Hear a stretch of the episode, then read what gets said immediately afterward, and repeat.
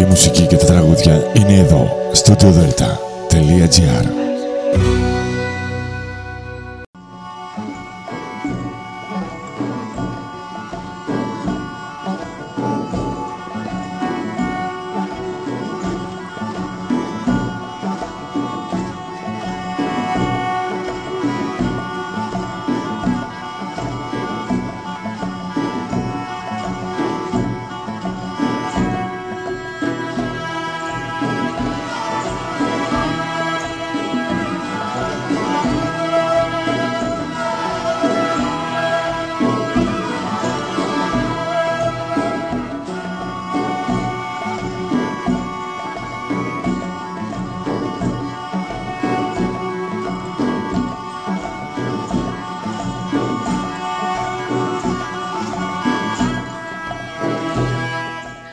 Καλή σας ημέρα κυρίες και κύριοι.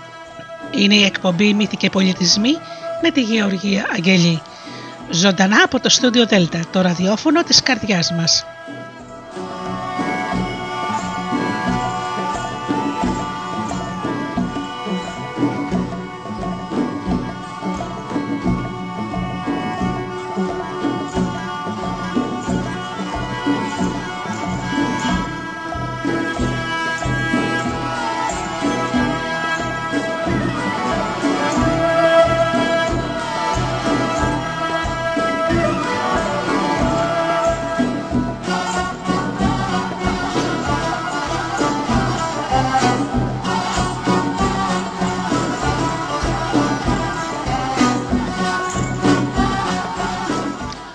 Αγαπημένοι μου φίλοι και πάλι εδώ μαζί σήμερα Σάββατο πρωί με μύθους και παραμύθια από όλο τον κόσμο. Σήμερα θα έχουμε ωραίες ιστορίες παλιές από την Ασία.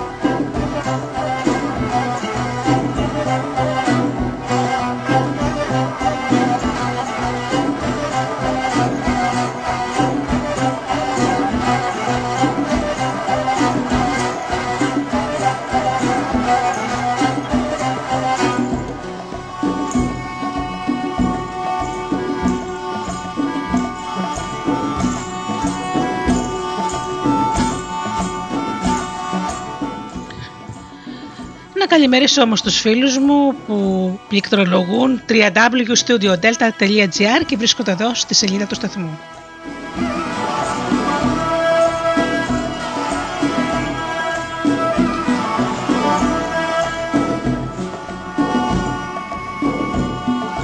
Καλημέρα και στους φίλους που μας ακούν από τις μουσικές σελίδες στις οποίες φιλοξενούμαστε όπως είναι το Live24.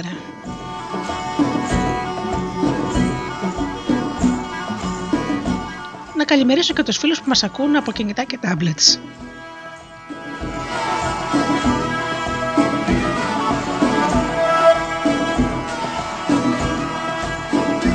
Και βεβαίως την καλημέρα μου στους συνεργάτες μου, τον Τζίμι, την Αφροδίτη και την Ωρα.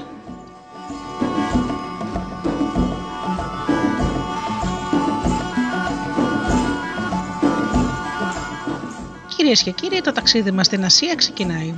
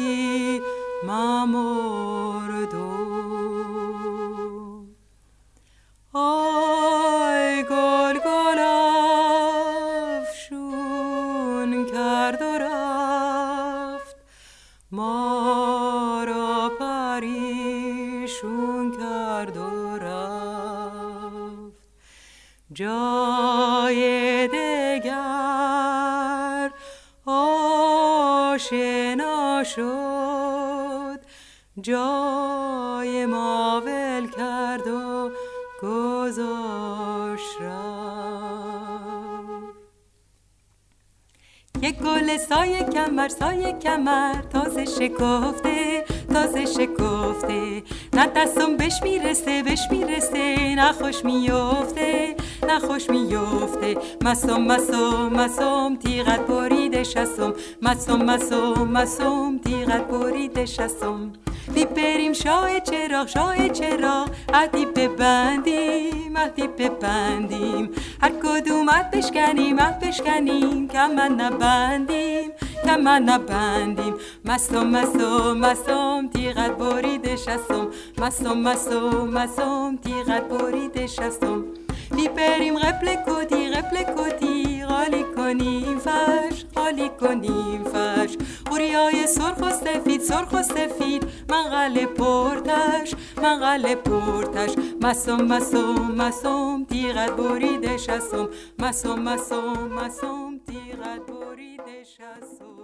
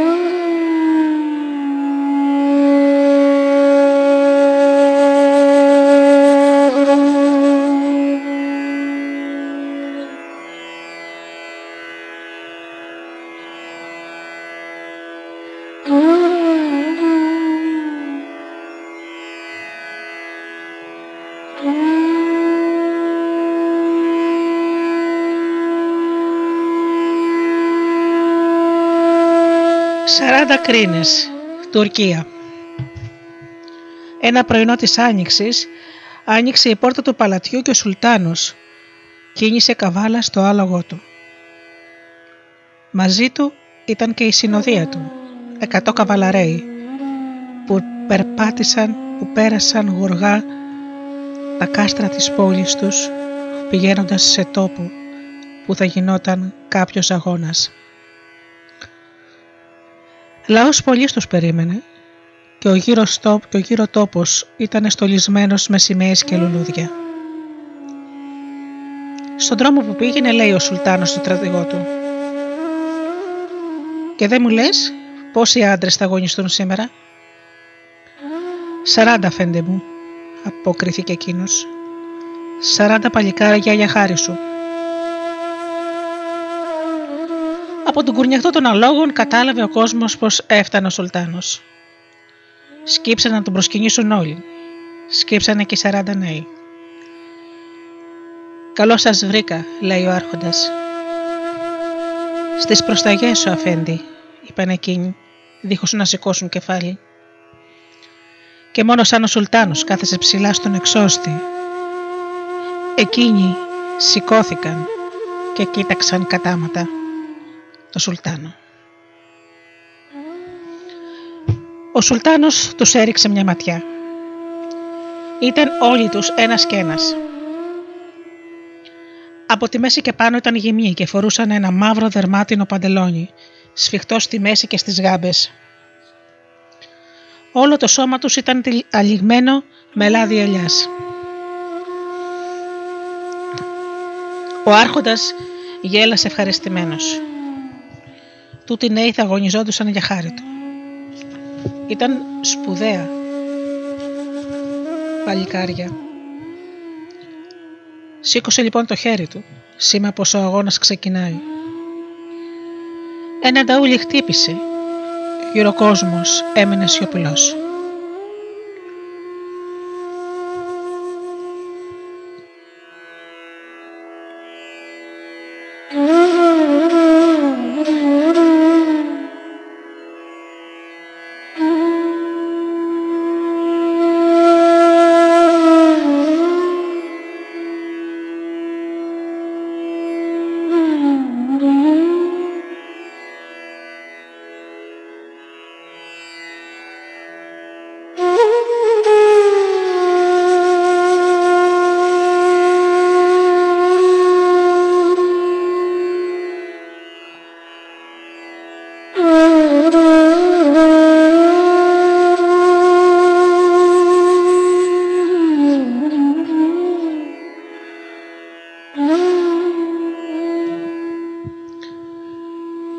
Χωρίστηκαν οι παλαιστές στα δύο.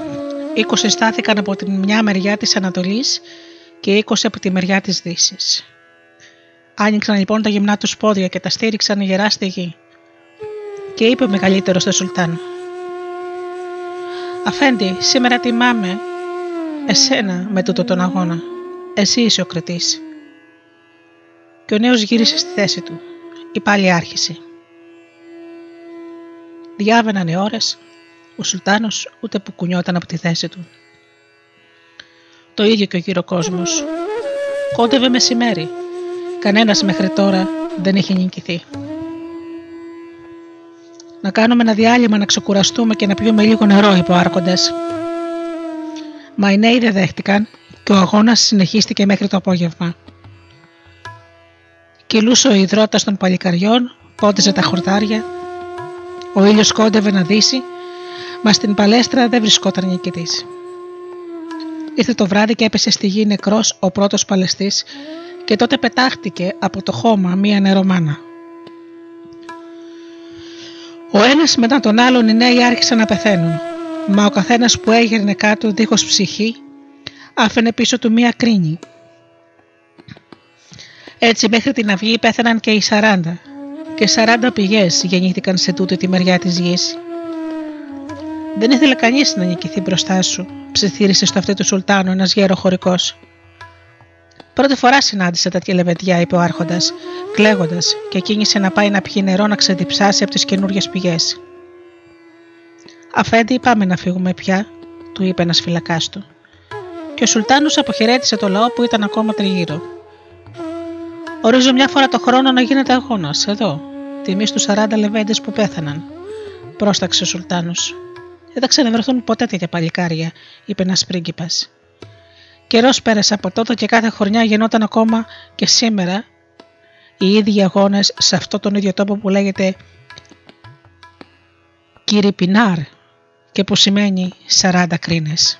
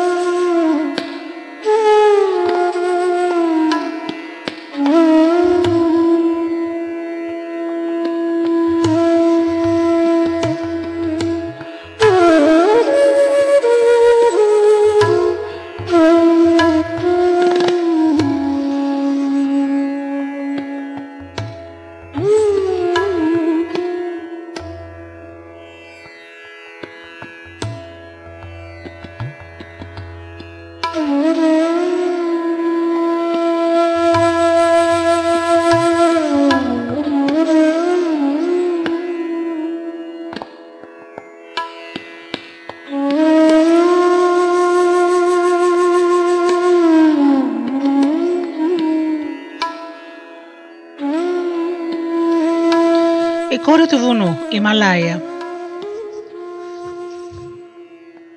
Κάποτε, στα πιο ψηλά βουνά του κόσμου, τα Ιμαλάια, καθόταν ο Θεός Σίβα και έβλεπε τον κόσμο. Ώρες ατελείωτες στοχαζόταν. Δίπλα του ήταν η γυναίκα του, η Παρβάτη, που και εκείνη είχε πέσει σε βαθιά σκέψη. Όμως κάποια στιγμή η όμορφη Παρβάτη κουράστηκε Σηκώθηκε λοιπόν και άρχισε να βαδίζει κατά, κατά το δάσος. Αλλά μετά από λίγο βαρέθηκε γιατί ήταν μόνη. Τι να τα κάνω τα πουλιά και τα δέντρα αφού είμαι μακριά από τον άντρα μου, σκέφτηκε η κόρη του βουνού. Έτσι γύρισε πίσω να συναντήσει το Σίβα. Τον βρήκε να κάθεται όπως τον άφησε. Πήγε λοιπόν από πίσω του και στάθηκε. Α παίξω λίγο μαζί του, σκέφτηκε η Παρβάτη. Τον πλησίασε λοιπόν και το έκλεισε με τα δυο της χέρια τα μάτια. Χλώμιασε ο ήλιος και όλα τα πλάσματα της γης τρέξαν να κρυφτούν. Τα νερά σταμάτησαν να κυλούν και τα λουλούδια έριξαν τα πεταλά τους στη γη. Και να, άξαφνα από το μέτωπο του Σίβα ξεπετάχτηκε ένα τρίτο μάτι, λαμπερό σαν τον ήλιο, και έλουσε με φως τα Ιμαλάια και όλη τη γη. Σώθηκε ο κόσμος, είπε η κόρη του βουνού και έβαλε τα κλάματα, μετανιώνοντας για το κακό που κόντεψε να κάνει. Μη φοβάσαι, καλή μου πια, της ψιθύρισε ο Σίβα. Και εγώ θα ξανακάνω τα νερά να κυλήσουν και τα γελάδια να βοσκήσουν το χορτάρι. Και η Παρβάτη έπαψε να κλαίει, σαν είδε πάλι φωτεινή και ζωντανή τη γη. Μα φαίνεται πως η Παρβάτη, Ζήλεψε λιγάκι την τόση δύναμη του άντρα της και σε λίγο του ζήτησε να διαγωνιστούν μαζί στο χορό. Όμως τούτο το κατόρθωμα ήταν δύσκολο πολύ, γιατί ο Σίβα ήταν ο καλύτερος χορευτής του κόσμου. Πολλά λεγόντουσαν για το χορό του. Λένε πως μια φορά ο Θεός πήγε να συναντήσει κάποιους ερημίτες. Μόλις τον είδαν από μακριά εκείνοι άρχισαν να τον βρίζουν. Όμως ο Σίβα συνέχισε να προχωρά. Α τους στείλουμε τη μεγάλη τίγρη, είπαν εκείνη. Και την έστειλαν. Όμως ο Σίβα ούτε ποταράχτηκε.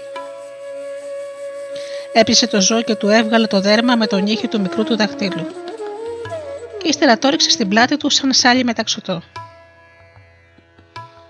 Α τους στείλουμε το φοβερό φίδι, είπαν εκείνοι. Ο Σίβα, σαν το αντίκρισε, γέλασε. Το σήκωσε ψηλά και το κρέμασε γύρω από το λαιμό του σαν γυρλάντα. Θα σε σκοτώσω εγώ, φώναξε κάποιος που ερχόταν. Και ο Σίβα γύρισε να δει ποιος τον φοβάριζε. Ήταν ένας νάνος κατάμαυρος που κρατούσε ένα χοντρό ξύλο στο χέρι. Ο Σίβα δεν το απάντησε, μόνο τον γύρισε ανάποδα και πάτησε πάνω του. Εκεί, στην πλάτη του Νάνου, άρχισε να χορεύει ο Θεός, τους ώμους είχε το σάλι και στο λαιμό το φίδι. Τάχασαν οι ερεμίτες από τον ωραίο χώρο. Και ανοίξαν οι ουρανοί για να θαυμάσουν και οι θεοί τον Σίβα που χόρευε. Ένα τέτοιο χορευτή λοιπόν έπρεπε να νικήσει η κόρη του βουνού. Μια μέρα λοιπόν λέει στον άντρα της: Θέλω να χορέψουμε μαζί, να δούμε ποιος χορεύει καλύτερα. Και ο Σίβας συμφώνησε και δέχτηκε να βάλει μάρτυρες όλους τους θεούς Ψηλά στα, στα Ιμαλάια θα γινόταν τούτος ο διαγωνισμός. Μαζεύτηκαν λοιπόν οι θεοί. Ήρθε και η Παρβάτη, πεντάμορφη και στολισμένη, και στάθηκε στη μέση. Ο Σίβα την περίμενε, είχε κότσου τα μαλλιά του και το σώμα του, στο σώμα του είχε ρηγμένο το δέρμα από την τίγρη.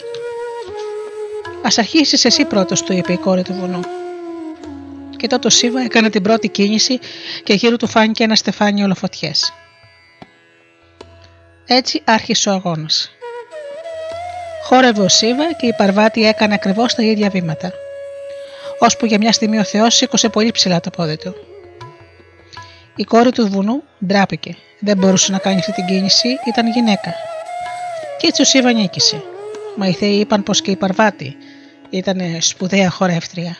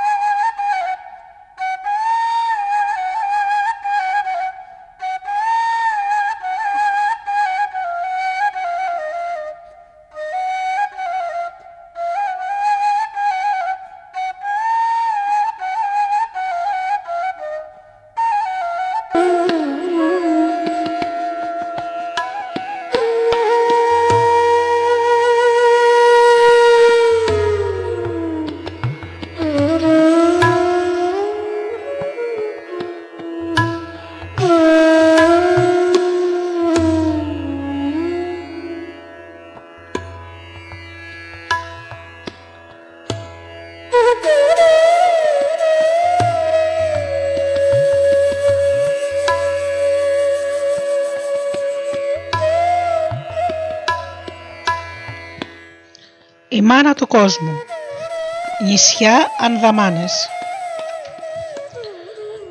Ζούσε κάποτε μια όμορφη θεά. Πουλούγκα ήταν το όνομά της. Κάποια μέρα είδε πως η γη ήταν έρημη και θέλησε να την ομορφύνει. Άρχισε λοιπόν να φτιάχνει τα φυτά, τα δέντρα, τα ζώα. Σαν τελείωσε η πουλούγκα, κάθεσε κάτω από ένα δέντρο να ξεκουραστεί και είδε από μακριά να έρχεται να φάει φρούτα ένα παιδί από αυτά που ζούσαν κάτω από τη γη. «Γιατί έρχεσαι εδώ, αφού και κάτω από τούτο το χώμα υπάρχει ολόκληρη ζούγκλα» ρώτησε θεά το αγόρι. «Τόσοι καρποί δεν σου φτάνουν» Όμως εκείνα δεν αποκρίθηκε και χάθηκε ξαφνικά λες και το καταπιεί το χώμα. Δεν τους αρέσει η ζούγκλα του κάτω κόσμου, σκέφτηκε η Θεά. Και όλο θα έρχονται εδώ. Πρέπει λοιπόν να φτιάξω ένα φύλακα για να προστατεύει τη γη. Έτσι το άλλο πρωί η Πουλούγκα μέσα σε λίγη ώρα έπλασε έναν άντρα. Είχε μαύρο δέρμα και ήταν ψηλός. Η θεά του έδωσε το όνομα Τόμο. Αυτός θα ήταν ο φρουρός της γης.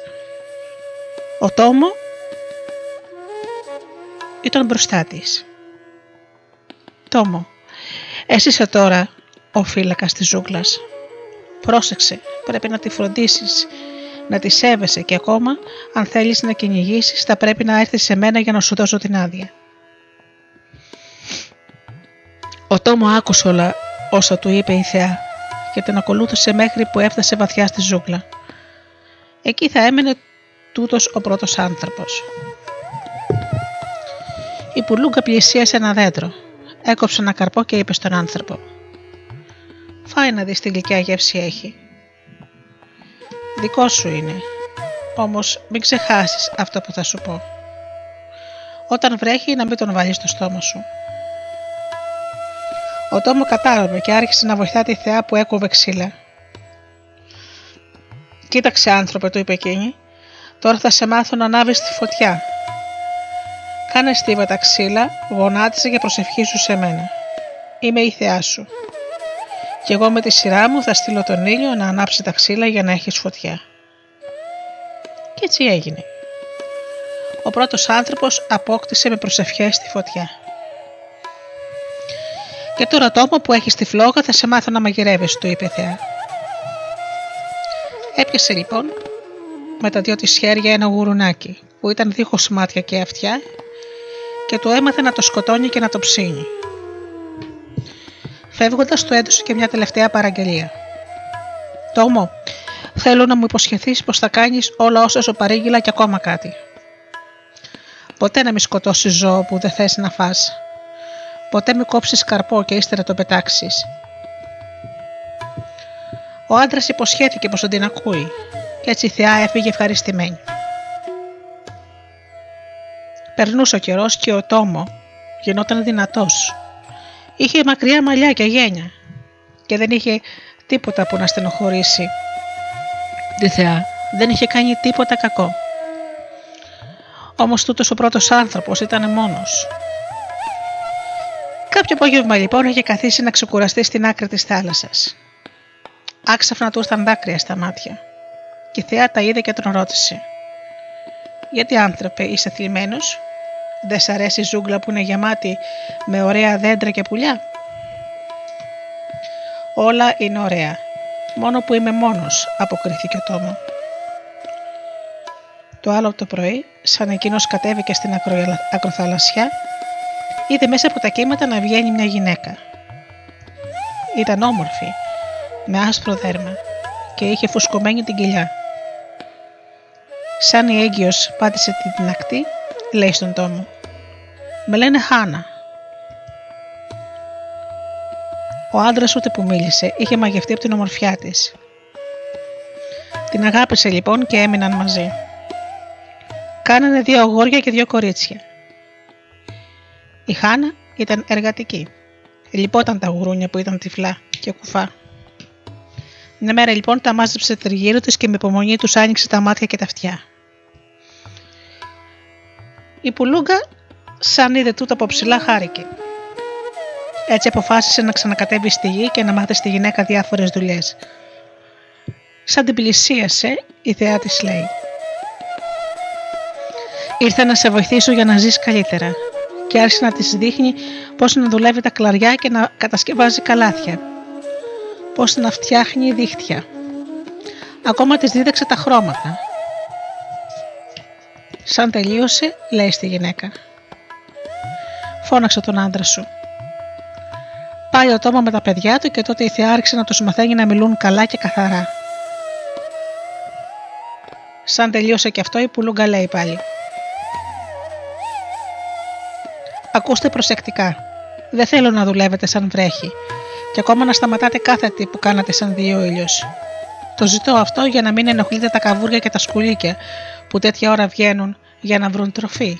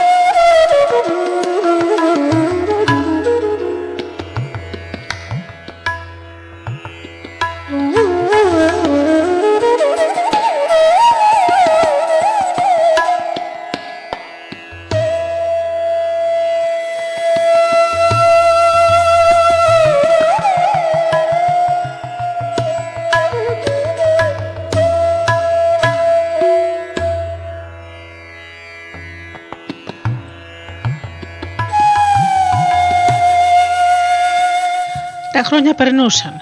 Ψάρευε ο τόμο και λένε πως κάποτε έπιασε ένα τόσο μεγάλο ψάρι που η ουρά του χτυπούσε τα βουνά. Μεγάλωσαν τα παιδιά της Χάνα, παντρεύτηκαν και τα εγγόνια της έγιναν και αυτοί άντρες. Κάποτε το πρώτο ζευγάρι της γης πέθανε. Μα τα εγγόνια δεν κράτησαν τις εντολές της Πουλούγκα, διότι εκείνη θύμωσε και εξαμόλυσε τους ανέμους και τις καταιγίδες από τον ουρανό και έστειλε τέτοιο κατακλυσμό στη γη που όλα σβήσανε. Σαν τελείωσε το κακό, η πουλούγκα κατέβηκε στη γη να δει τι είχε απομείνει. Όλα είχαν ρημάξει. Μόνο στη θάλασσα έπλεε μια σχεδία. Και πάνω τους ήταν δύο ζευγάρια ανθρώπων. Σώσε μας μητέρα της φώναξαν. Συγχώρεση χειρεύομαι για όλα. Κρίμα είναι να χαθούμε κι εμείς. Και τότε εκείνη τους έβγαλε στη στεριά. Οι τέσσερις άνθρωποι κρύωναν, μα δεν είχαν φωτιά. Πέσανε λοιπόν στα γόνατα και άρχισαν να παρακαλάνε πάλι. Φέρε μας καλή θέα τη φλόγα πίσω και υπόσχεση σου δίνουμε να κάνουμε ό,τι γυρεύεις. Και τότε ένα ψάρι πέταξε από το στόμα του ένα ξύλο αναμένο και έπεσε μπροστά στου ανθρώπους. Έτσι ξαναβρήκαν τη φωτιά.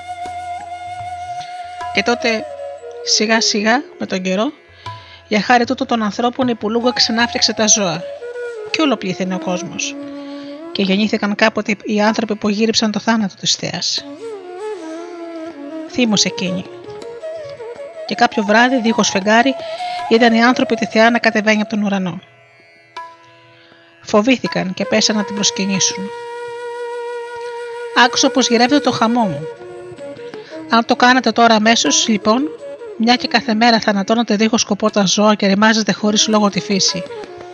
Σκοτώστε με λοιπόν, θα σας φανερώσω το μυστικό που θα σας βοηθήσει να με ξεκάνετε. Είμαι από ξύλο. Έτσι μίλησε η θεά. Και οι άνθρωποι γονατιστοί δεν σάλευαν. Είναι η τελευταία φορά που σας ζητάω να προστατεύετε τη φύση, συνέχισε η Πουλούγκα. Στο χέρι σας είναι να το κάνετε. Εγώ φεύγω και δεν θα ξανάρθω ποτέ κοντά σας. Και η θεά χάθηκε στο σκοτάδι. Από τότε κανείς δεν την ξανάδε και δεν την ξανάκουσε.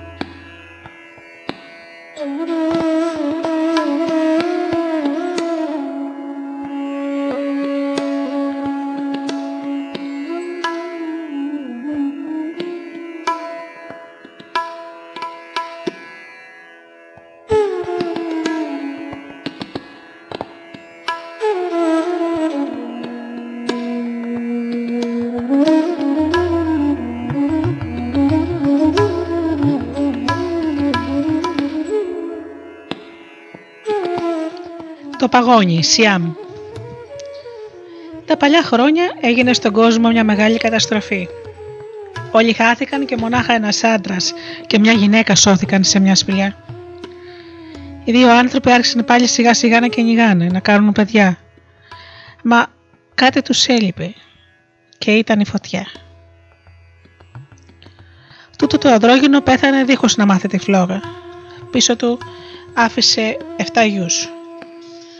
Νύχτα μέρα κοπιάζαν τα παλικάρια και σαν ερχόταν η ώρα να ξεκουραστούν, δεν είχαν φωτιά να ζεστάνουν το σώμα τους και η τροφή τους την έτρωγαν ομή. Έτσι οι 7 νέοι μαζεύτηκαν και αποφάσισαν να στείλουν κάποιο στον ουρανό να ζητήσει από το Θεό τη φλόγα. Έβαλαν τον κλήρο και έπεσε στο νεότερο. Ξεκίνησε εκείνος, πήρε το μονοπάτι του ουρανού και μετά από λίγες μέρες έφτασε στο Θεό. «Τι ζητάς» τον ρώτησε εκείνος. Ζητάω φωτιά να συσταθούν τα αδέλφια μου. Κι εγώ, είπε το παλικάρι. Καλά, απάντησε ο Θεός. Περίμενε και θα σου δώσω. Κρυφά άναψε ο Θεός φωτιά και την έδωσε στον άνθρωπο. Χαρούμενος εκείνος έτρεξε κατά τη γη. Μα έξω από τον τοίχο του παλατιού του έσβησε η φλόγα. Έτσι ο νέος γύρισε λυπημένος. Δεν πειράζει, με τα αδέλφια, θα κάνουμε πάλι σύνεξη και θα σκεφτούμε τι πρέπει να κάνουμε.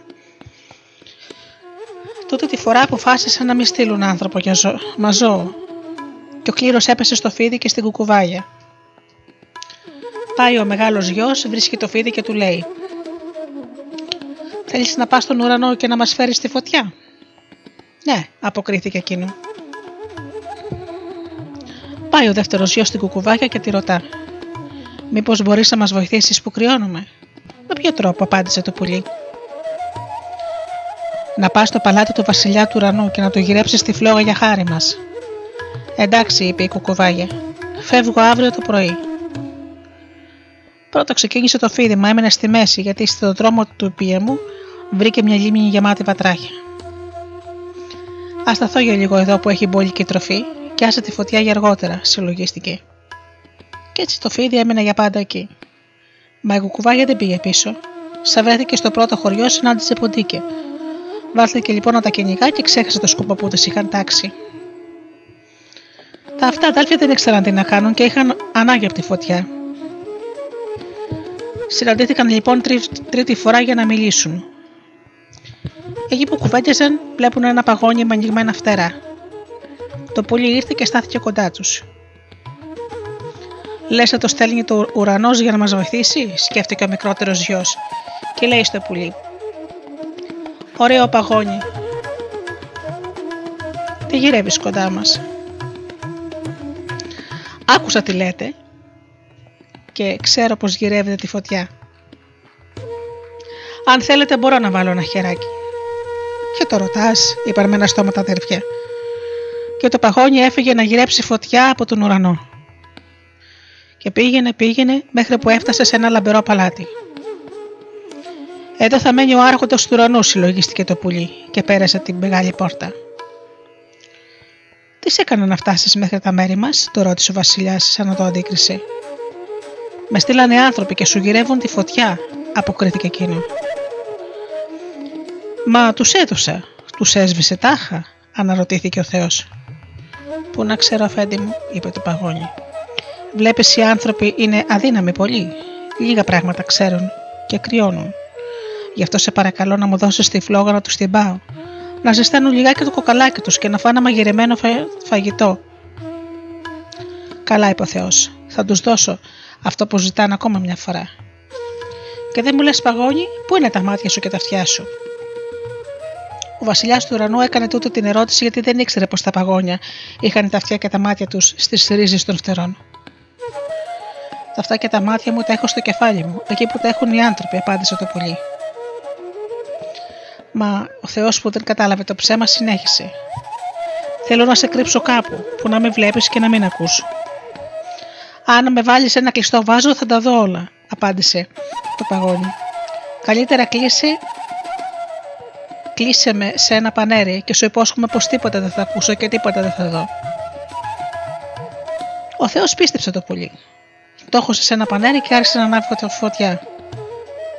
Έτσι το παγόνι ανάμεσα από τα ανοίγματα του καλαθιού είδε με τι τρόπο ο Θεός έκανε τη φλόγα. Πιες τώρα, το είπε ο Θεός από εκεί και να η φωτιά. Το παγόνι πήρε το δώρο, ευχαρίστησε τον Άρχοντα και έφυγε χαρούμενο. Σαν πέρασε το τοίχο του παλατιού, του έσβησε η φωτιά. Μα το πουλί δεν τα χασε γιατί ήξερε τον τρόπο να την ανάβει. Όταν το είδαν από μακριά τα 7 αδέλφια να έρχεται χωρίς φωτιά, λυπήθηκαν. Είναι γραφτό να μην ζεσταθούμε ποτέ, σκέφτηκαν. Φαίνεται πως ο ουρανός δεν θέλει να μας βοηθήσει. Πρώτος μίλησε ο μεγάλος αδελφός. Απέτυχες κι εσύ, πουλί, είπε θλιμμένος. Όχι, άνθρωπε, δεν απέτυχα. Και έλα να, μάθω, και έλα να σε μάθω κάτι. Πάρε ένα κλαρί σαν πόδι κατσίκας και λεπτό σαν μουστάκι γαρίδας. Και έπειτα κάνε μια φωτιά από χόρτα. Κάνε μια φωλιά από χόρτα. Βάλε εκεί το κλαρί και τρίψε το σε ένα χοντρό ξύλο και θα με θυμηθείς τη γρήγορα θα έχεις φλόγα. Το παλικάρι έκανε όπως το είπε το παγόνι, μέχρι που φάνηκε η φωτιά και ο καπνός του τύφλωσε τα μάτια. Αδέλφια, να η φωτιά, άρχισε να φωνάζει ο άνθρωπος. Και τότε μαζεύτηκαν όλοι τριγύρω και είπαν την πρώτη τους προσευχή για χάρη της.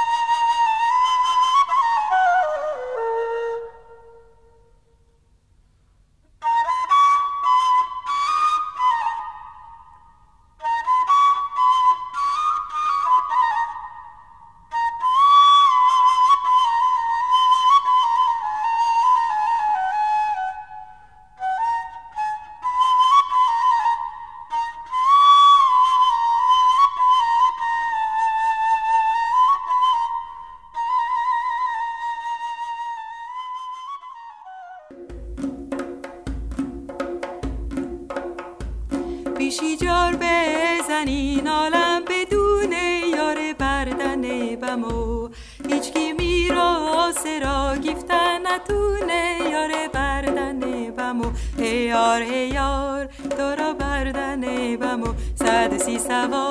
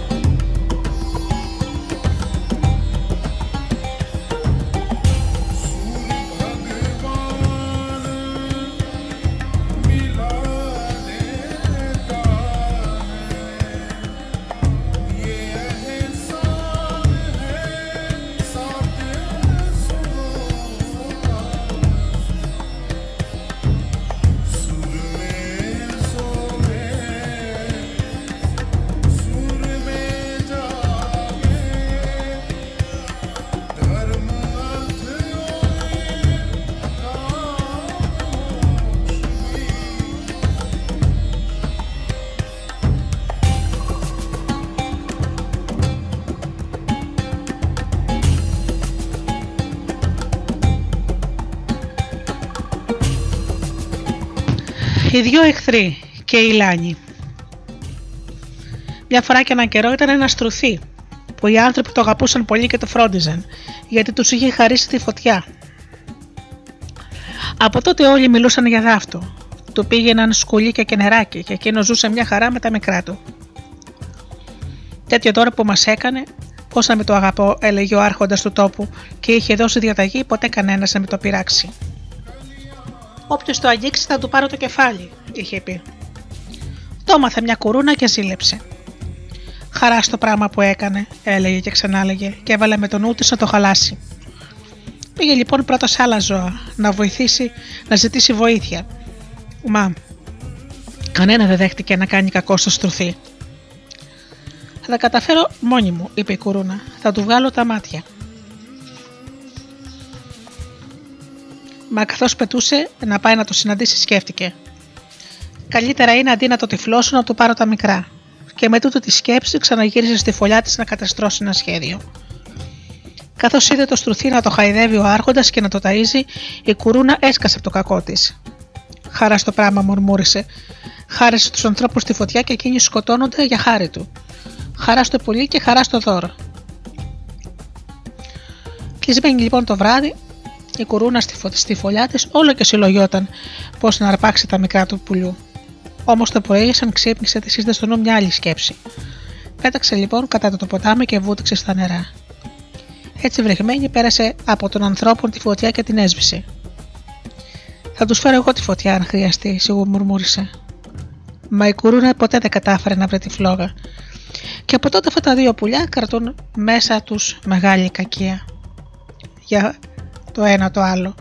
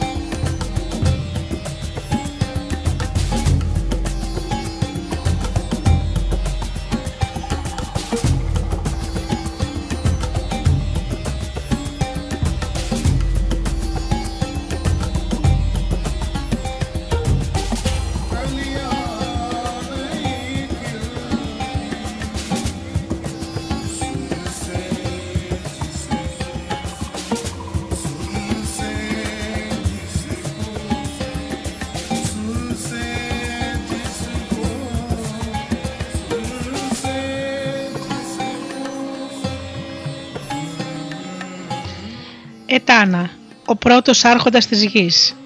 Ασσυρία, Βαβυλωνία. Τον καιρό που δεν υπήρχαν ακόμα βασιλιάδες πάνω στη γη και το στέμα και το σκύπτρο βρισκόταν ψηλά, πολύ ψηλά στον ουρανό, οι μεγάλες θεότητες που όρισαν τη μοίρα των ανθρώπων έκαναν μια μεγάλη σύναξη για τους νητούς. Στη μάζοξη αυτή αποφασίστηκε να βρεθεί κάποιος που θα γινόταν βασιλιάς των ανθρώπων. Έτσι η θεά Ιστάρ βάλθηκε μαζί με το θεό Βίλου να ψάχνουν. Τέλος διάλεξαν τον Ετάνα για άρχοντα του της γης. Ο Ετάνα ήταν ικανός, άκουγε τις προσταγές των θεών και όριζε τη γη με τη σωστή σκέψη. Όμως κάτι έλειπε. Συχνά, μετά από τις πολλές έγνοιες της μέρας, πήγαινε κάτω από μια μεγάλη φοινικιά και σκεφτόταν σε ποιον θα αφήσει τα πλούτη και τα βασιλιά του. Δεν είχε παιδιά και αυτό το έφερνε θλίψη.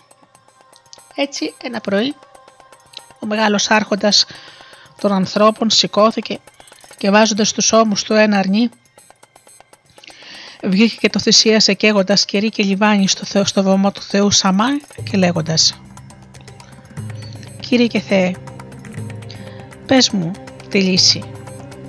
Το βότανο δώσ' μου να κάνω παιδιά. Φανέρεωσέ μου το να κάνω παιδιά. Δώσ' μου ένα γιο να βγω από την τροπή και τη θλίψη. Και ο Σαμά που ευχαριστήθηκε από την προσφορά απάντησε. Προχώρησε κατά το βουνό και ζήτησε από τον Αϊτό να σου δώσει το βοτάνι. Όμως εκείνο το βουνό είχε μια ιστορία που κάποτε συνέβη και ανάμεσα στα αγρίμια και στα δάση του.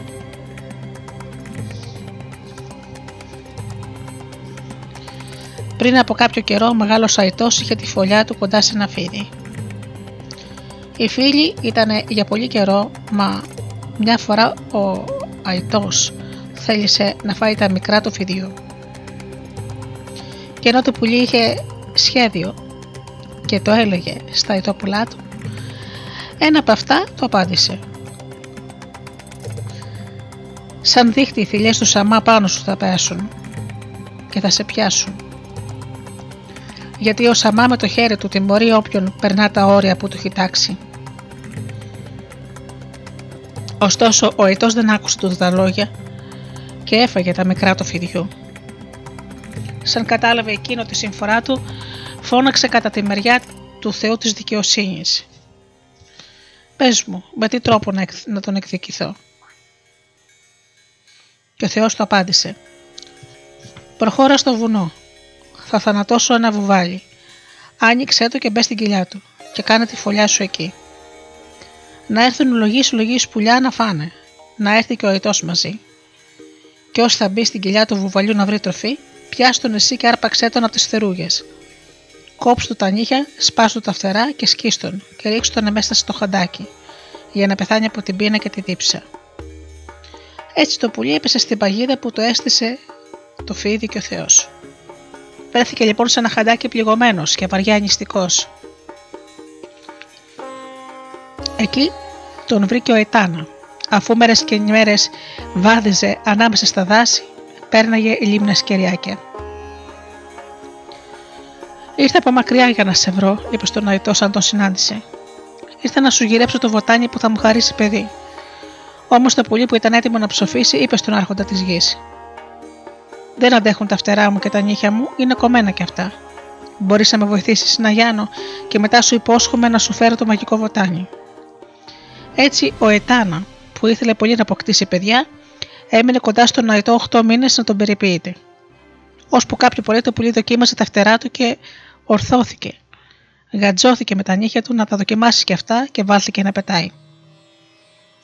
Είμαι έτοιμος, είπε, και έβαλε τον πρώτο άρχοντα της γης στις θερούγε του και άρχισε να φεύγει ψηλά στον ουρανό άνω. Ο Αετός και ο Ετάν υψώθηκαν πολύ ψηλά και θαύμασαν και οι δύο τη γη. Κοίτα, είπε ο Ετάν στο πουλί. Κοίτα η θάλασσα, μοιάζει με χαντάκι κυπουρού. Και όλο και πιο ψηλά πήγαιναν, μέχρι που έφτασαν στον ουρανό άνω και συνάντησαν τους θεούς. Όμως εκεί δεν σταμάτησαν ο αετός ήθελε να φτάσει μέχρι τη θεά Ιστάρ. Ο Ετάνα δέχτηκε και όλο. Ανέβαιναν. μέχρι που ο Ετάνα έβλεπε τη γη να μοιάζει με κήπο και τη θάλασσα πανέρημη βαμβάκι. Όμως για μια στιγμή ο Ετάνας ζαλίστηκε και παρακάλεσε το φίλο του να μην ανέβει άλλο. Αλλά ήταν πια αργά, γιατί και οι δυο έπεσαν και σε λίγο βρέθηκαν νεκροί στη γη. Μα κανείς ποτέ δεν θα μάθει γιατί ο Ετάνα ανέβηκε τόσο ψηλά. Γύρευε το βοτάνι, ήθελε να φτάσει τους θεούς, ζητούσε το θρόνο και το στέμα. Κανένας δεν μπορεί να απαντήσει, γιατί ο πρώτος άρχοντας της γης βρίσκεται στον, στο Θεό γύρα, στον Άδη.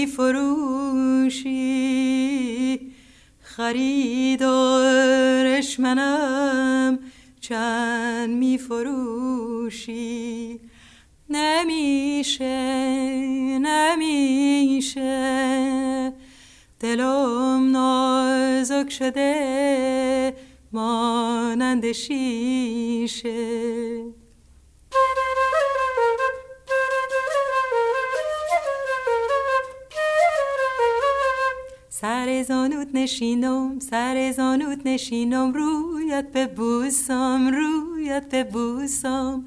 به جای نون شب به جای نون شب و ناشتای روزم ناشتای روزم. ای دایی دایی جونم دردت بیاد به جونم. خندیدن تو گپ زدن تو ناز کردن تو وای وای وای وای. رقصیدن تو را رفتن تو خواب کردن تو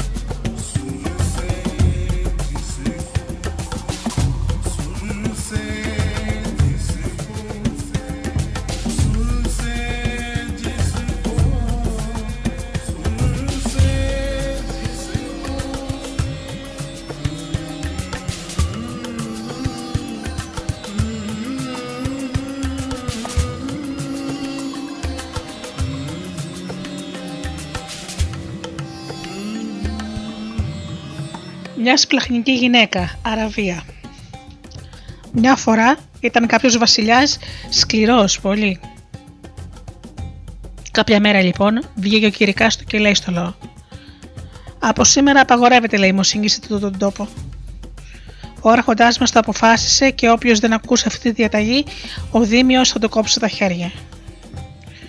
Τρόμαξε ο κόσμος από το μαντά του και όλοι αποφεύγανε να συναντάνε φτωχούς ανθρώπους. Αλλήμονος σε εκείνου που ήταν απένταροι.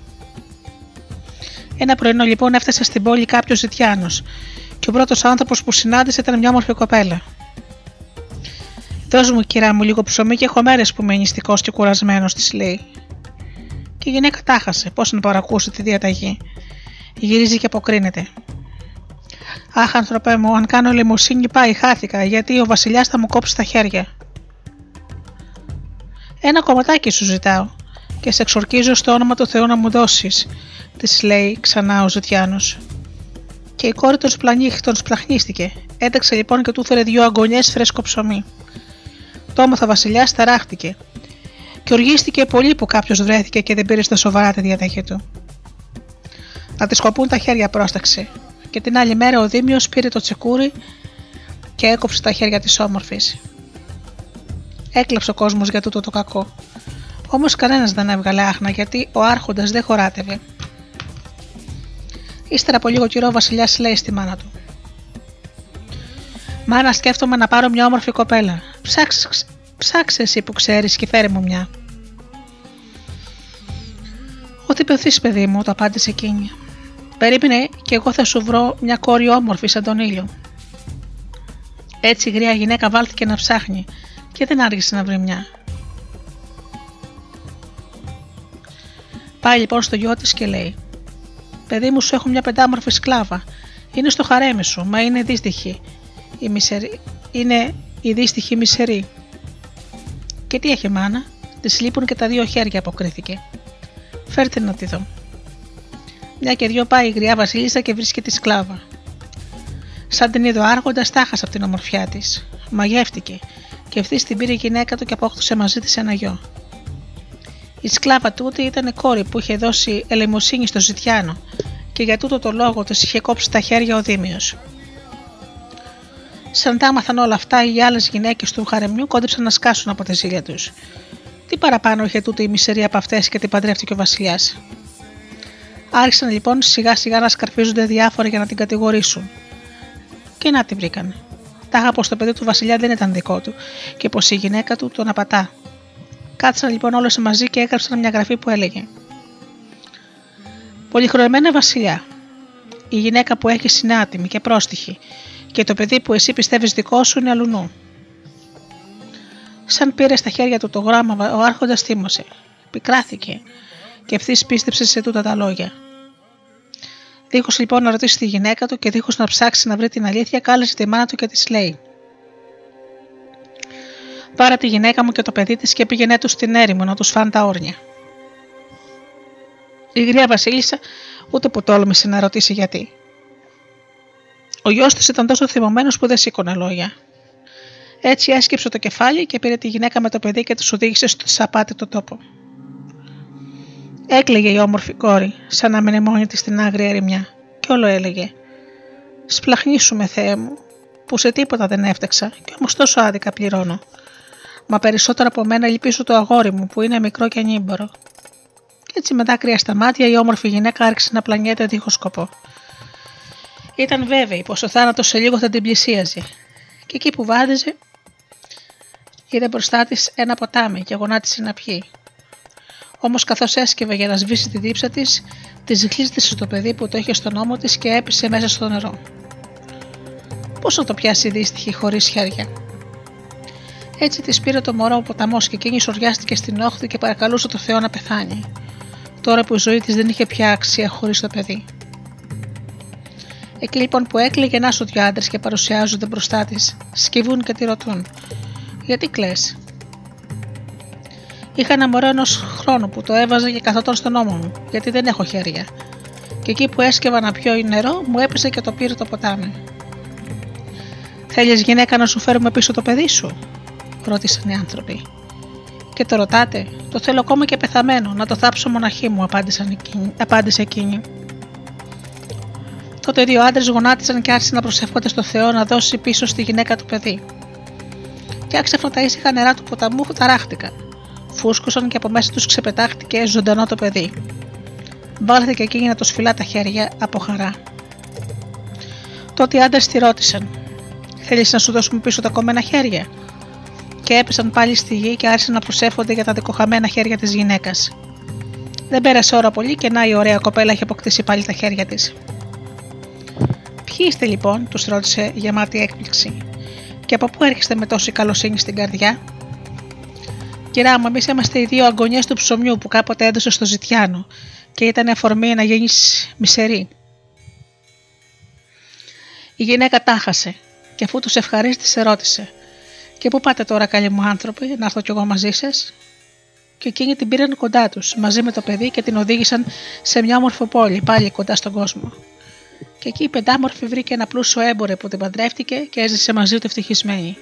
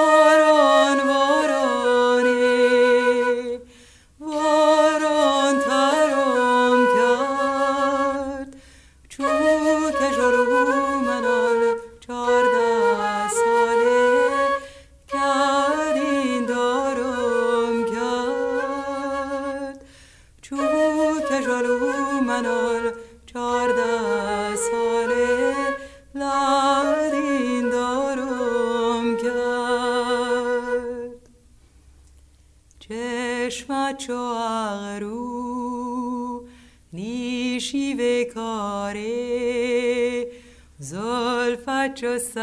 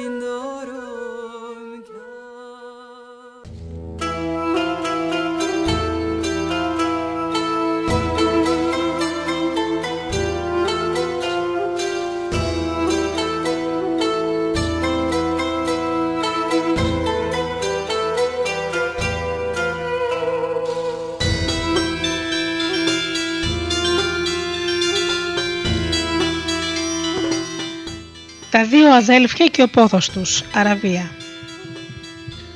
Μια φορά ζούσε κάποιος βεζίρης τίμιος και καλός που είχε δύο γιους, τον Μοχάμαντ και τον Αλή. Με τον καιρό ο βεζίρης πέθανε και ο μεγάλος σουλτάνος λυπήθηκε για το χαμό του και έβαλε αμέσως στη θέση του τους δύο γιους του. Έτσι ο Μοχάμαντ και ο Αλή έγιναν υπουργοί και όλος ο κόσμος τους αγαπούσε. Κάποιο βράδυ εκεί που έτρωγαν λέει ο μεγαλύτερος στον νεότερο. Ξέρεις τι θέλω αδελφέ; Τι, Θέλω να παντρευτούμε την ίδια μέρα, δύο αδελφές που να γεννήσουν την ίδια μέρα. Η δική σου αγόρι και η δική μου κόρη. Και έτσι να παντρέψουμε τα παιδιά μας. Ωραία ιδέα, είπε ο Αλή. Και πόσα θέλεις να σου δώσω για να πάρω την κόρη σου; Πόσα φλουριά θα ξοδέψεις για να την αγοράσει ο γιος σου, απάντησε ο Μουχάμετ. Μα αυτό το πρωτά... είναι πρωτάκουστο ανάμεσα στα αδέλφια και πρέπει να ντρέπεσαι για το που ζητάς, είπε ο Αλή. Λόγω στο εγώ λόγο, τα αδέλφια αρπάχτηκαν και έγινε μεγάλος καυγάς. Εκείνο το βράδυ πλάγιασαν χωριστά, μα δεν κοιμήθηκαν. Ο Αλή είχε πάρει την προσβολή κατάκαρτα. Έτσι την αυγή έφυγε από το αρχοντικό του για πάντα. Πήρε τον δρόμο που έβγαζε στην έρημο. Ταξίδεψε πολλές μέρες μέχρι που έφτασε στη Βασόρα, Σαν τον είδε από μακριά ο βεζίρης της πόλης, ομορφωτημένο και πλούσιο, θέλησε να μάθει ποιος ήταν ο ξένος. Πήγε λοιπόν ο ίδιος και τον συνάντησε, και τόσο χάρηκε για την ορεμία που τον πήρε στο παλάτι του. Εκείνο το βράδυ ο Αλή διηγήθηκε στο Σβεζίρι όλη την ιστορία του, τον καυγά με τον αδερφό του και την περιπέτειά του μέχρι τη Βασόρα. Ο Βεζίρης τον άκουσε και τον θαύμασε και μετά από λίγο καιρό τον πάντρεψε με την κόρη του. Όμως τι έγινε με τον άλλο αδερφό, τον Μουχάμετ; Σαν είδε το πρωί πως ο Αλή είχε εγκαταλείψει το, το σπίτι, μετάνιωσε για το κακό του φέρσιμο και έψαξε να τον βρει, μα δεν τον συνάντησε πουθενά. Με το πέρασμα του χρόνου, ο Μουχάμετ παντρεύτηκε και η γυναίκα του γέννησε μια κόρη, την κυρά της Καλονής. Την ίδια μέρα που και η γυναίκα του Αλή έφερε στον κόσμο ένα γιο, το Χασάν. Κυλούσαν τα χρόνια. Ο Αλή ήταν πια βεζίρης και ο γιος του όλο και ομόρφαινε. Σαν έγινε παλικαράκι, ο πατέρας του αρρώστησε βαριά. Τον φωνάζει λοιπόν και του λέει: Χασάν, αγόρι μου, εγώ νιώθω πως θα πεθάνω. Πρέπει λοιπόν να σου πω κάτι. Και ο Αλή του ιστόρισε όλα για το θείο του και την αιτία του τσακωμού τους. Έπειτα του έδωσε ένα σημείωμα που έλεγε ποιανού γιος ήταν ο Χασάν, πότε γεννήθηκε και πού. Τέλος ο Αλή ζήτησε από το παιδί του να ψάξει να βρει το θείο του τον Μοχάμεντ. Το αγόρι δίπλωσε τη γραφή και την κράτησε σαν φυλαχτό στην φόδρα της κεφαλοδεσιάς του. Σαν πέθανε ο Αλή, ο Χασάν χτυπήθηκε βαριά από τη λύπη. Ούτε έτρωγε ούτε κοιμόταν, μόνο έκλαιγε για το θάνατο του πατέρα του. Πέρασαν πολλές μέρες και μήνες, και ο Χασάν ούτε μια φορά δεν παρουσιάστηκε στον Σουλτάνο. Θύμωσε εκείνο και με τούτο το φέρσιμο και διέταξε να τον φέρουν μπροστά του αλυσοδεμένο. Το όμορφο παλικάρι γλίτωσε γιατί πρόλαβε και κρύφτηκε στο νοκροταφείο. Όμως καθώς ήταν κουρασμένος, έγερε και αποκοιμήθηκε πάνω στο μνήμα του πατέρα του. Εκεί λοιπόν γύρω στα μεσάνυχτα νάσου μια ναράιδα στο πλάι του. Θεέ μου, τι όμορφος νέος λέει και στέκεται να τον θαυμάσει. Ύστερα εξωτικά πέταξε γυαλού. Μα εκεί που γλιστούσε προς τον ουρανό, να σου συναντά έναν αφρίτη. Γεια σου, της λέει, από πού έρχεσαι. Ήμουνα στη Βασόρα και είμαι μαγεμένη με ένα παλικάρι που δεύτερο δεν υπάρχει στον κόσμο. Σιγά, πολλά λες, της αποκρίνει το αφρίτη. Τότε τι να πω εγώ με την κόρη που είδα απόψε στο Κάιρο; Και ποια είναι τούτη θηγατέρα, ρωτάει εξωτικά. Είναι η κόρη του Βαζίρι Μοχάμετ, η κυρά της Καλονής, και τέτοια ομορφιά δεν έχει ξαναγίνει. Την παντρεύουν απόψε με ένα καμπούρι. Γιατί; Γιατί τη ζήτησε ο Σουλτάνος, γυναίκα του, και ο πατέρας αρνήθηκε. Δεν σου το δίνω, Αρχοντά μου, είπε ο Μοχάμετ και του ιστόρισε την αιτία του καυγά με τον αδελφό του. Βασιλιά μου, συνέχισε ο Μοχάμετ, συγχώρομαι, μα τώρα τελευταία έμαθα πως ο αλλιώς αδερφό μου πέθανε στη Βασόρα και έχει ένα γιο στα χρόνια της κόρης μου. Με αυτό λοιπόν το παλικάρι θέλω να την παντρέψω. Θύμωσε ο Σουλτάνος για την προσβολή και διέταξε να πάρει κόρη για άντρα της ένα καμπούρι που δουλεύει στους τάβλου του. Έτσι λοιπόν, καλή μονεράιδα, συνέχισε ο Αφρίτ, απόψε γίνεται ο γάμος με μια νύφη όμορφη σαν το φεγγάρι.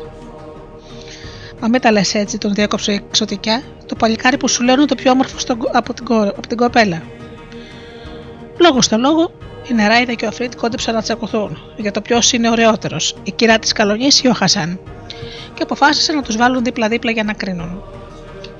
Έτσι ο Αφρίτ σήκωσε στα χέρια του το όμορφο παλικάρι και το πήγε στο Κάιρο που ζούσε η κόρη. Απόθεσε λοιπόν σε ένα πάγκο το Χασάν και σαν άνοιξε τα μάτια του τα 'χασε. Πού είμαι, πού βρίσκομαι, άρχισε να ρωτά τον Αφρίτη. Μη φοβάσαι, του απάντησε εκείνος. Μόνο βάλε τούτα την πλούσια φορεσιά και πάρε τα τούτα τα φλωριά. Θα πάμε σε ένα γάμο και εσύ θα δίνεις τις λύρε στα όργανα. Μη φοβάσαι και δεν θέλω το κακό σου. Έτσι ο Χασάν ακολούθησε την ξωτικιά και τον Αφρίτ μέχρι που μπήκαν μέσα στο παλάτι του Μοχάμετ και της κόρης του που τη τόλιζαν νύφη. Κόσμος πολλής ήταν μαζεμένος σε μια μεγάλη σάλα και οι οργανοπαίχτε έπαιζαν μουσική. Σαν μπήκε μέσα ο Χασάν, όλοι γύρισαν και τον κοίταξαν και είπαν με ένα στόμα: Τι παλικάρι, τι ομορφιά. Και εκείνος προχώρησε θαρετά και άρχισε να μοιράζει στους τραγουδιστές χρυσές λίρε κάθε φορά που τον πλησίαζαν. Μη λυπάσαι τα φλωριά του, είχε πει ο Αφρίτ, δεν θα τελειώσουν ποτέ, γιατί κάθε φορά που εσύ θα βάζεις το χέρι σου από την τσέπη σου αυτή, θα γεμίζει πάλι η μονάχη της. Έτσι όλοι πίστεψαν πως αυτός ήταν ο γαμπρός, γιατί και η νύφη όλο πλάι του ήταν, αφού μόνο μια σαν τον είδε τον αγάπησε. Όταν τελείωσε το γλέντι, λέει ο Αφρίτ στο Χασάν. Τρέχα στο δωμάτιο στην κυρά της Καλονής και πες της τούτο τα λόγια. Εγώ είμαι ο άντρας σου και όχι ο καμπούρης, γιατί ο Βασιλιάς σοφίστηκε τούτο το τέχνασμα έτσι για να σε προστατέψει από το κακό μάτι. Μετά ο Αφρίτ βγήκε έξω και βρίσκοντας τον καμπούρη τον κλείδωσε σε μια φυλακή. Έτσι όμως, όπως είχαν αποθήσει και οι πατεράδες τους, η κυρά της Καλονής έγινε γυναίκα του Χασάν. Όμως όσο πλησίαζε η αυγή, η Ναρέτα και ο Αφρίτ βιάζονταν να φύγουν. Ζήγωσαν λοιπόν τον γαμπρό και αφού τον σήκωσαν στα χέρια τους, τον πήραν και τον πέταξαν μακριά. Τον ακούμπησαν λοιπόν σε ένα παγκάκι και έπειτα χάθηκαν στα βάθη της γης. Σαν ξύπνησε ο Χασάν έμεινε με το στόμα ανοιχτό. Πού ήταν η νύφη, τα ρούχα του, τα φλουριά, πώς βρέθηκε μονάχα με το νυχτικό, ποια ήταν τούτη η πόλη; Και ο Χασάν άρχισε να ρωτά και να λέει την ιστορία του στους περαστικούς.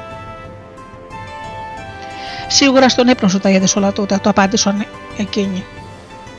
Λες πως θε παντρεύτηκες και κοιμήθηκες στο Κάιρο. Πώς είναι δυνατόν τώρα να βρίσκεσαι στη Δαμασκό; Σίγουρα είσαι τρελός, προσθέταν κάποιοι άλλοι. Και έτσι ο Χασάν θλιμμένος πήγε σε μια ταβέρνα. Ο μάγειρας, αν άκουσε την περιπέτειά του, τον πίστεψε. Τον πήρε παραγιό και τον υιοθέτησε. Όμως τι έγινε με την κυρία της Καλονή, σαν ξύπνησε και δεν βρήκε γαμπρό; Έτρεξε στον πατέρα της και το είπε πως ο άντρας της χάθηκε. Μα ο Βεζίρης δεν την πίστεψε. Μα για ποιο παλικάρι λες, αφού ο γαμπρός ήταν ο καμπούρης, τη ρώτησε. Έλα να δεις τα ρούχα του, είπε η κόρη. Και σαν ο Βεζίρης τα έψαξε, βρήκε το σαρί και το σημείωμα που έλεγε ποιανού γιος ήταν. Αμέσως ο πατέρας της νύφης κατάλαβε πως τούτο το παλικάρι που το έλεγε η κόρη του ήταν ο γιος του χαμένου του αδελφού. Χάρηκε λοιπόν ο γέροντας και περίμενε να φανεί ο γαμπρός. Μα ο καιρός περνούσε και πουθενά το παλικάρι. Όσο για την κυρά της καλονή, γέννησε ένα γόρι που το είπαν Ακίμπ, ίδιος στην όψη με τον πατέρα του το Χασάν. Κύλησαν τα χρόνια και το παλικάρι μεγάλωνε και κάποτε γύριψε να γνωρίσει το, το γονιό του. Έτσι ξεκίνησε μαζί με τον παππού του να πάνε να τον ευρούν. Κάποτε έφτασαν και στη Δαμασκό. Έστησαν τις σκηνές τους και ο Ακύπ μαζί με το φρουρό πήγαν μια βόλτα στην πόλη. Από τύχη έφτασαν στο μαγιάρικο του Χασάν. Σαν είδε ο άνθρωπος το παλικαράκι, ένιωσε την καρδιά του να γεμίζει από αγάπη και τον κάλεσε να τον κεράσει χαλβά. Δέχτηκε εκείνος, πήρε το, το γλυκό, ευχαριστήθηκε, μας σαν γύρισε πίσω δεν είπε τίποτα στον παππού του για το κέρασμα. Πάρε γόρο μου κάτι να φας, να, το χαλβά που έφτιαξε η γιαγιά σου, του λέει ο Βεζίρης. Όμως το παιδί ήταν χορτασμένο και δεν ήθελε τίποτα να γευτεί. Ο παππούς το κατάλαβε πως είχαν κάτι φάει στην πόλη και πίεσε το φρουρό να του πει την αλήθεια. Και εκείνος τα ιστόρισε όλα. Τέλος μίλησε και το παιδί. Δεν έχω φάει ωραιότερο χαλβά, είπε. Σαν άκουσε αυτά τα λόγια η γιαγιά του, η μητέρα του Χασάν, το ρώτησε. Δηλαδή, εκεί θέλεις να πεις πως τούτος ο χαλβάς ήταν καλύτερος από το δικό μου; Ναι, αποκρίθηκε το παιδί. Με αυτή την προσβολή η γυναίκα θύμωσε και διέταξε να φέρουν ένα πιάτο από το χαλβά του χαλβά. Μα μόνο που τον άκουσε να το κούμπησε στα χέρια της, κατάλαβε πως τούτο το γλύκισμα το είχε φτιάξει ο γιος της ο Χασάν. Με μια παλιά συνταγή που, είχε εκείνη, που του είχε μάθει εκείνη. Βρήκα το παιδί μου, το Χασάν, φώναξε η γυναίκα και λιποθύμησε από τη χαρά της. Σαν άκουσε τούτο τα λόγια ο Βεζίρη, κατάλαβε πως είχε βρει τον άντρα της κόρης του, τον ανιψιό του. Διέταξε λοιπόν να τον, να τον φέρουν μπροστά του. Έφτιαξες χαλβά κανέλα, του λέει, σαν να τον αντίκρισε, γι' αυτό θα τιμωρηθείς. Τι λες, Αφέντη μου, και αξίζει να τιμωρηθώ γιατί έτυχε να ρίξω λιγότερη κανέλα σε ένα γλυκό, είπε ο Χασάν. Μα ο Βαζίρη διέταξε να τον βάλουν μέσα σε μια κασέλα. Τι να κάνει εκείνος, έμεινε εκεί και έκλαιγε τη μαύρη του μοίρα μέχρι που κοιμήθηκε.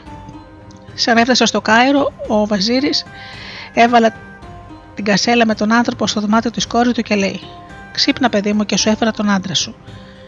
Τρέχει εκείνη και την αδεί, το Χασάνα και μάται στο σεντούκι. Τι χαρά ήταν αυτή, σαν ο Χασάν είδε την κυρά της καλονής. Τι χαρά ήταν αυτή, σαν ο Ακίμπη γνώριζε τον πατέρα του. Έτσι, αφού έσμιξαν μετά από τόσα χρόνια, έμπαιναν και οι τρεις μαζί για πάντα.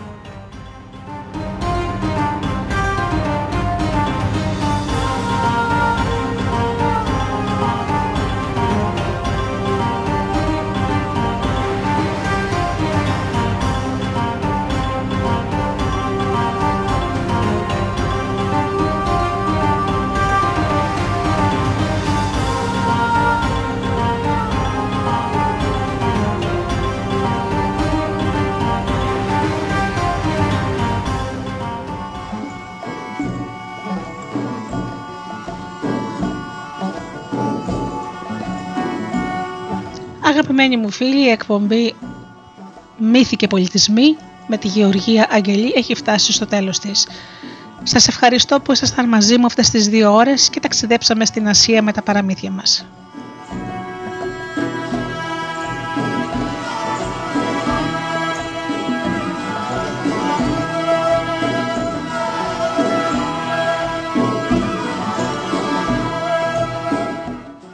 Ανανεώνω το ραντεβού μας για το επόμενο Σάββατο στις 10 το πρωί. Έως τότε αγαπημένοι μου φίλοι, εύχομαι από την καρδιά μου να είστε καλά, να περνάτε καλά και αγαπήστε τον άνθρωπο που βλέπετε κάθε μέρα στον καθρέφτη. Καλό σας απόγευμα.